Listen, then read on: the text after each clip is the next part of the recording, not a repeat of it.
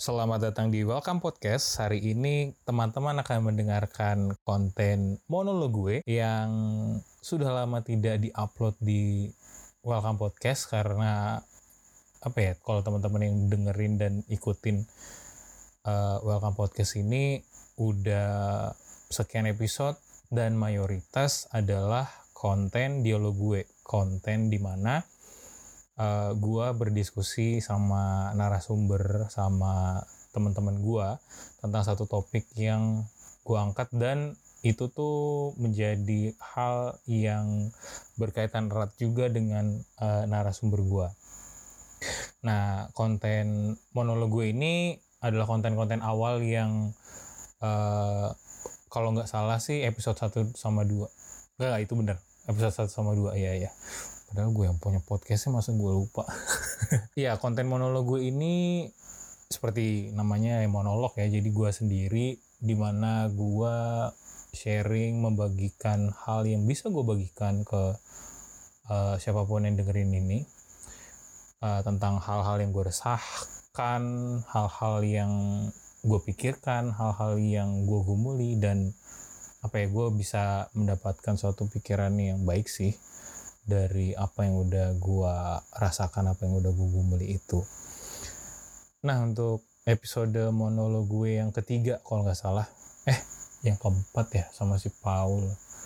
Ya ya episode monolog gue yang baru ini gue akan uh, mau coba menawarkan dan membagikan kepada teman-teman.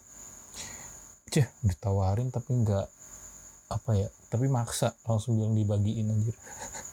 Ya udahlah ini gue bagiin gue mau coba sharing lagi di monolog gue ini tentang uh, salah satu sifat atau salah satu ciri khas gue yaitu uh, gue ini orang yang paling atau enggak apa ya kalau gue ketemu sama teman-teman gue mungkin gue bisa dibilang gue adalah orang yang paling cemen untuk berkompetisi. Paling tidak kompetitif. Jiwa gue tuh bukan jiwa kompetitif lah. Bukan jiwa jiwa-jiwa apa? Pejuang gitu loh. Berjuang untuk mendapatkan uh, mendapatkan juara mendapatkan gelar. Gue pengen juara satu nih di setiap uh, momen yang gue jalanin. Gue bukan tipikal orang yang gitu. Dan mungkin um, teman-teman yang dengerin ini mungkin ada atau enggak mungkin juga enggak. Dan gue kagum sih sama uh, lau-lau yang punya jiwa kompetisi punya apa ya semangat untuk berkompetisi secara sehat dan secara baik ya untuk kehidupan teman-teman. Dan ya gue kagumnya tuh kayak apa ya mereka tuh bisa melakukan seribu persen untuk mencapai tujuan mereka gitu loh. Sedangkan gue gue kayak apa ya?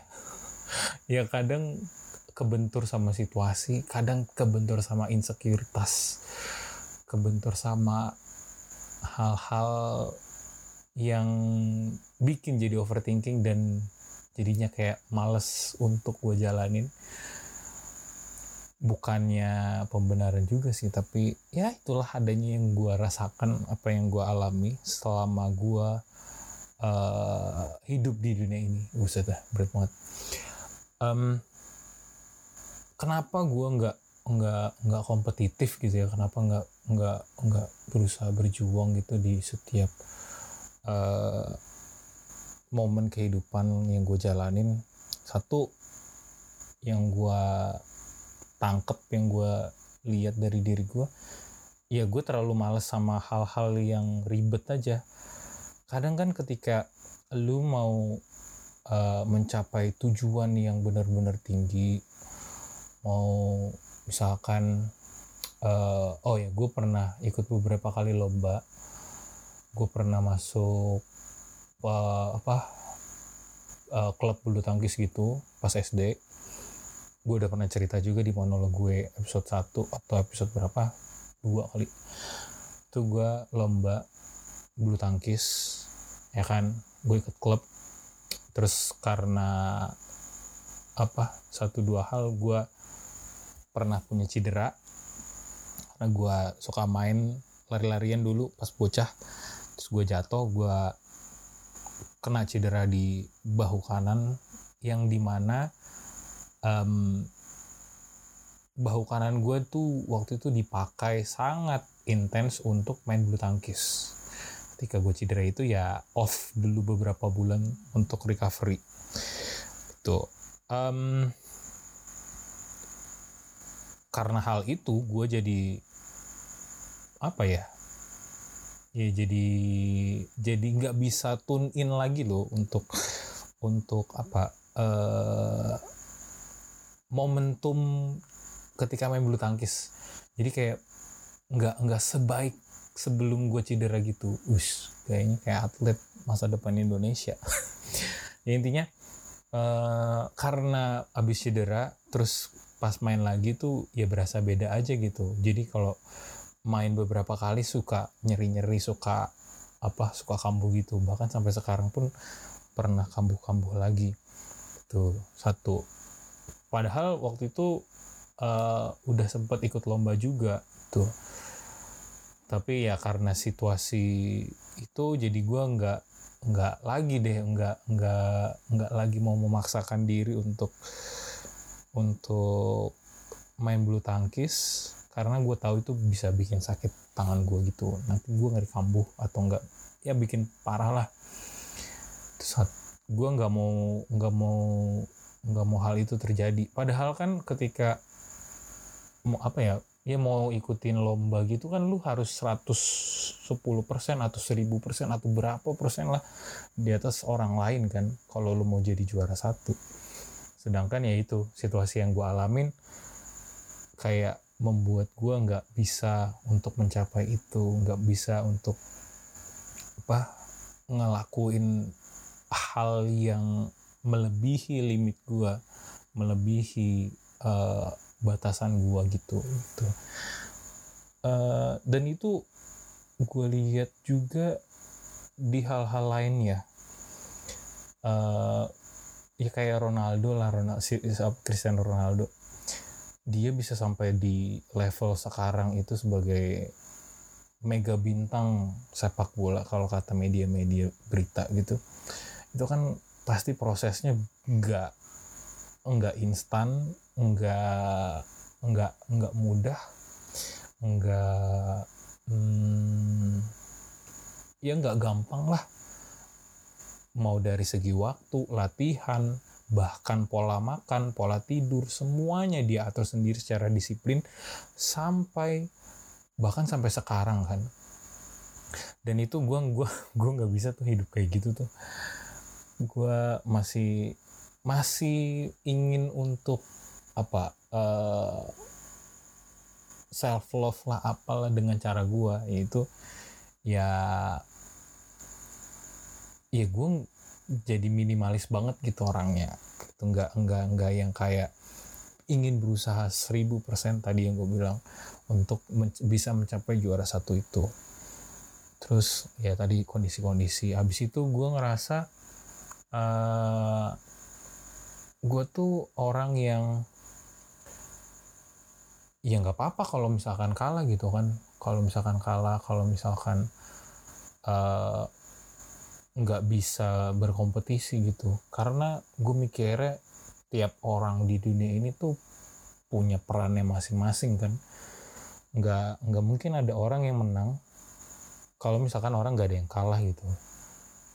Ya kayak main bola satu tim lawan satu tim tim A lawan tim B misalkan tim A menang tim A menang itu ya memang tim A bisa bermain lebih bagus segala macem tapi kalau tim A doang yang main, gimana? Ya kan? Kenapa tim A bisa disebut menang? Ya menurut gue ya karena ada tim B yang berperan sebagai tim yang mereka kalahkan gitu. Tim yang kalah gitu. Kalau nggak ada tim B yang kalah ini ya nggak bakal ada tim A yang menang. gitu. Dan itu berlaku di semua situasi sih menurut gue ya ini opini pribadi gue karena ya itu uh, ya di dunia ini tuh semua yang ada tuh udah berpunya perannya masing-masing udah punya skripnya masing-masing dalam tanda kutip sehingga nggak nggak nggak semua itu bisa menang. Karena yang menang itu ya ya cuma satu itu kan. Yang menang itu cuma satu pihak cuma sekelompok pihak itu menurut gue dan ketika gue ada di posisi itu ketika gue berperan sebagai si kalah si apa yang menerima kekalahan ya gue nggak nggak melihat itu sebagai hal yang membuat gue depresi atau segala macem. Ya gue mencoba untuk um, mencoba untuk me, apa tuh me, menghibur atau enggak uh, mempositifkan pikiran gue ya dengan cara oh nggak apa-apa coy lu kalah ya memang resikonya lu main atau enggak resikonya lu berlomba ya lu lu akan menerima salah satu resikonya. Kalau nggak menang ya kalah. Tuh lu sorry bukan resiko konsekuensi. Jadi lu bakal menerima konsekuensi dua konsekuensi ketika lu mengikuti suatu perlombaan. Ya kalau nggak menang ya kalah. Kalau lu menang menang menang terus ya lu juara. Kalau lu main dan lu kalah ya lu nggak jadi juara tuh sesimpel itu. Dan peran itu bukan peran yang buruk bukan peran yang hina gitu menurut gua. Makanya ketika gue melihat lagi jiwa gue yang bukan jiwa orang yang kompetitif gue ngerasa oh ya udah nggak apa-apa. Karena semua orang tuh punya perannya masing-masing. Dan gue bersyukur juga untuk hal itu. Kenapa gue bisa bersyukur? Karena tanpa adanya orang yang kalah tidak ada orang yang menang. Waduh. Bener kan? Karena sekali lagi orang yang menang itu nggak bakal nggak bakal bisa ada kalau mereka nggak mengalahkan satu pihak, nggak mengalahkan seseorang gitu. Nah, apakah jiwa kompetitif, jiwa tidak kompetitif itu selamanya buruk? Ya enggak, balik lagi. Bahkan punya banyak manfaat yang nggak melulu soal mengejar piala, mengejar juara satu. Ketika lu kalah, gue bisa gue bisa melihat lebih jelas, lebih lebih tenang gitu. Ketika gue punya jiwa yang tidak kompetitif, kalau gue kalah, gue nggak nggak terlalu menggebu-gebu melihat uh, evaluasi dari kekalahan gue. Misalkan kayak orang yang gue bukan yang menjelekan orang yang sangat-sangat menjunjung tinggi kemenangan, sangat-sangat kompetitif ya enggak. Tapi gue gue melihat kalau kadang orang yang sangat kompetitif itu ketika kalah itu akan kecewanya setengah mati. Gue ngeliatnya itu. Kecewanya setengah mati. Dan uh, bisa juga itu berdampak buruk untuk orang di sekitarnya. Kalau misalkan kayak tim sepak bola gitu ada orang yang bener-bener pengen banget menang pengen banget juara tapi nyatanya timnya kalah itu bisa aja dia nyalahin timnya nyalahin rekan setimnya nyalahin pelatihnya nyalahin siapa pun lah gitu yang membuat atau enggak yang berkontribusi atas kekalahannya dia. Nah kalau gue mikirnya sebagai jiwa yang tidak kompetitif gue mikirnya gue bakal mikir tadi satu gue memiliki peran yang penting terhadap kemenangan orang lain atas gue dan yang kedua gue lebih bisa melihat secara objektif di mana kesalahan dan kekurangan gue sehingga gue bisa kalah gitu um, oh misalkan gue gue kurang latihan di sini oh gue gue besok besok akan coba memperbaiki di latihan yang itu atau enggak di di di faktor itu yang membuat gue kalah di hari itu. Atau enggak gue kalah karena gue terlambat gitu. Ya besok besok mesti uh, rajin rajin apa tuh rajin lebih rajin lagi untuk bangun atau lebih lebih on time lah gitu. Terus um, banyak hal yang menurut gue ketika gue punya jiwa yang tidak kompetitif banyak hal sangat uh, objektif bisa gue lihat dari situ. Dan itu membuat gue bisa lebih memeluk, mengembrace kesalahan itu, me, me, menerima dengan lebih lapang kekalahan gua, menerima dengan lebih lebih lebih nyaman apa yang apa yang uh, apa yang gua alami gitu. Dan itu gue coba terapin ke beberapa situasi juga dalam kehidupan kan sehingga kalau misalkan ada ada orang atau nggak ada ada istilah uh, hidup ini kayak perlombaan apa apa, -apa gitulah. Kayak pas uh, kuliah gitu kan. Kalau misalkan uh, dulu pas kuliah ada ada istilah-istilah kalau ayo lu kapan nyusul? Masa lu kalah sih sama si A si B si C yang udah lulus tiga setengah tahun lu nggak mau cepet nyusul? Ayo gitu. Gitu gue gue ngelihatnya kayak apa ya? Ya ya ya itu bagus sih. Mungkin dia dia dia yang ngomong-ngomong kayak gitu tuh bermaksud untuk memotivasi memacu gitu. Cuman kan kalau kayak gitu kan jatuhnya kan lu ngebandingin dan ya nggak bisa lah nggak bisa nggak bisa dipaksakan. Emang ada orang yang uh, kemampuannya berbeda dan cara lulusnya pun berbeda. Sehingga ketika mereka yang lulus lebih lama dari yang lulus cepat itu bukan berarti dia kalah gitu kan. Tapi karena punya perbedaan yang membuat uh, hasilnya pun berbeda gitu. Bukan semata-mata dia kalah. Itu salah satu yang gue gua gue pikirkan lah ketika gue memiliki jiwa yang tidak kompetitif. Dan ya sampai sekarang pun gue nyaman-nyaman aja sih dengan dengan apa dengan jiwa yang tidak kompetitif ini. Jadi gue nggak nggak terlalu menggebu-gebu mengejar sesuatu nggak nggak memaksakan gitulah oh gue harus menang nih gue harus menangin lomba ini nih gue nggak nggak boleh sampai kalah. Oh nggak apa-apa gue gue kalah juga nggak apa-apa itu bukan berarti harga diri gue bisa diinjak orang-orang lain gitu kan. Ya, tapi ya karena gue ya memang lebih lebih lebih lebih buruk dari yang menang gitu aja. Ses sesimpel itu sih menurut gue apakah itu jelek? Ya kagak nggak sama sekali. Kalah kan ya itu bagian dari bagian dari paket yang udah lu pilih ketika lu ikut lomba atau ketika lu ikut sebuah kompetisi. Dan ya konsekuensinya itu kalau nggak lu menang ya lu akan dapat kekalahan. Itu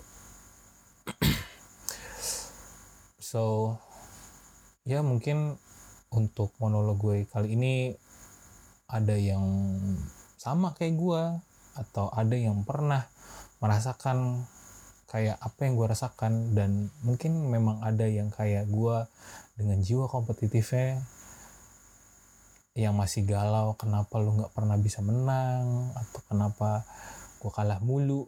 Ya ya nggak apa-apa gitu kan.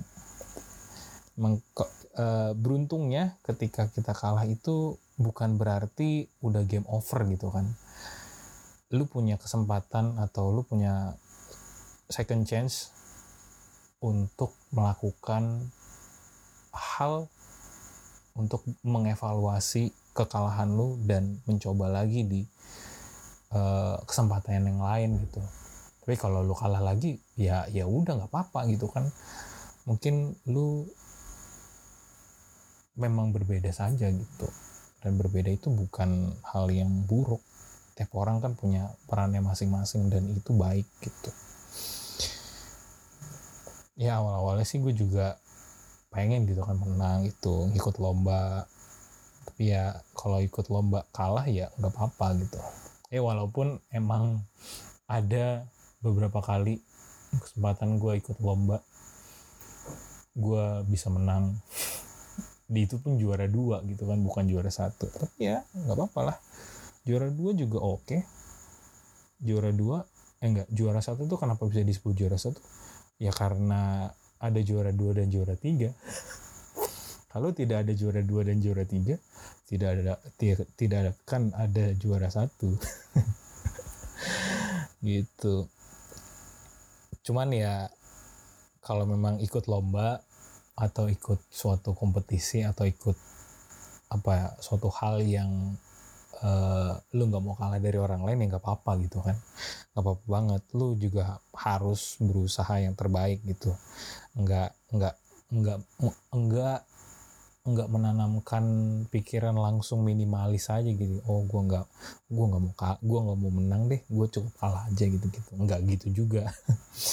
Cuman setidaknya dari jiwa tidak kompetitif ini gue jadi bisa lebih apa lebih tenang nggak nggak ngebet banget nggak nggak maksa banget untuk menang lah gitu.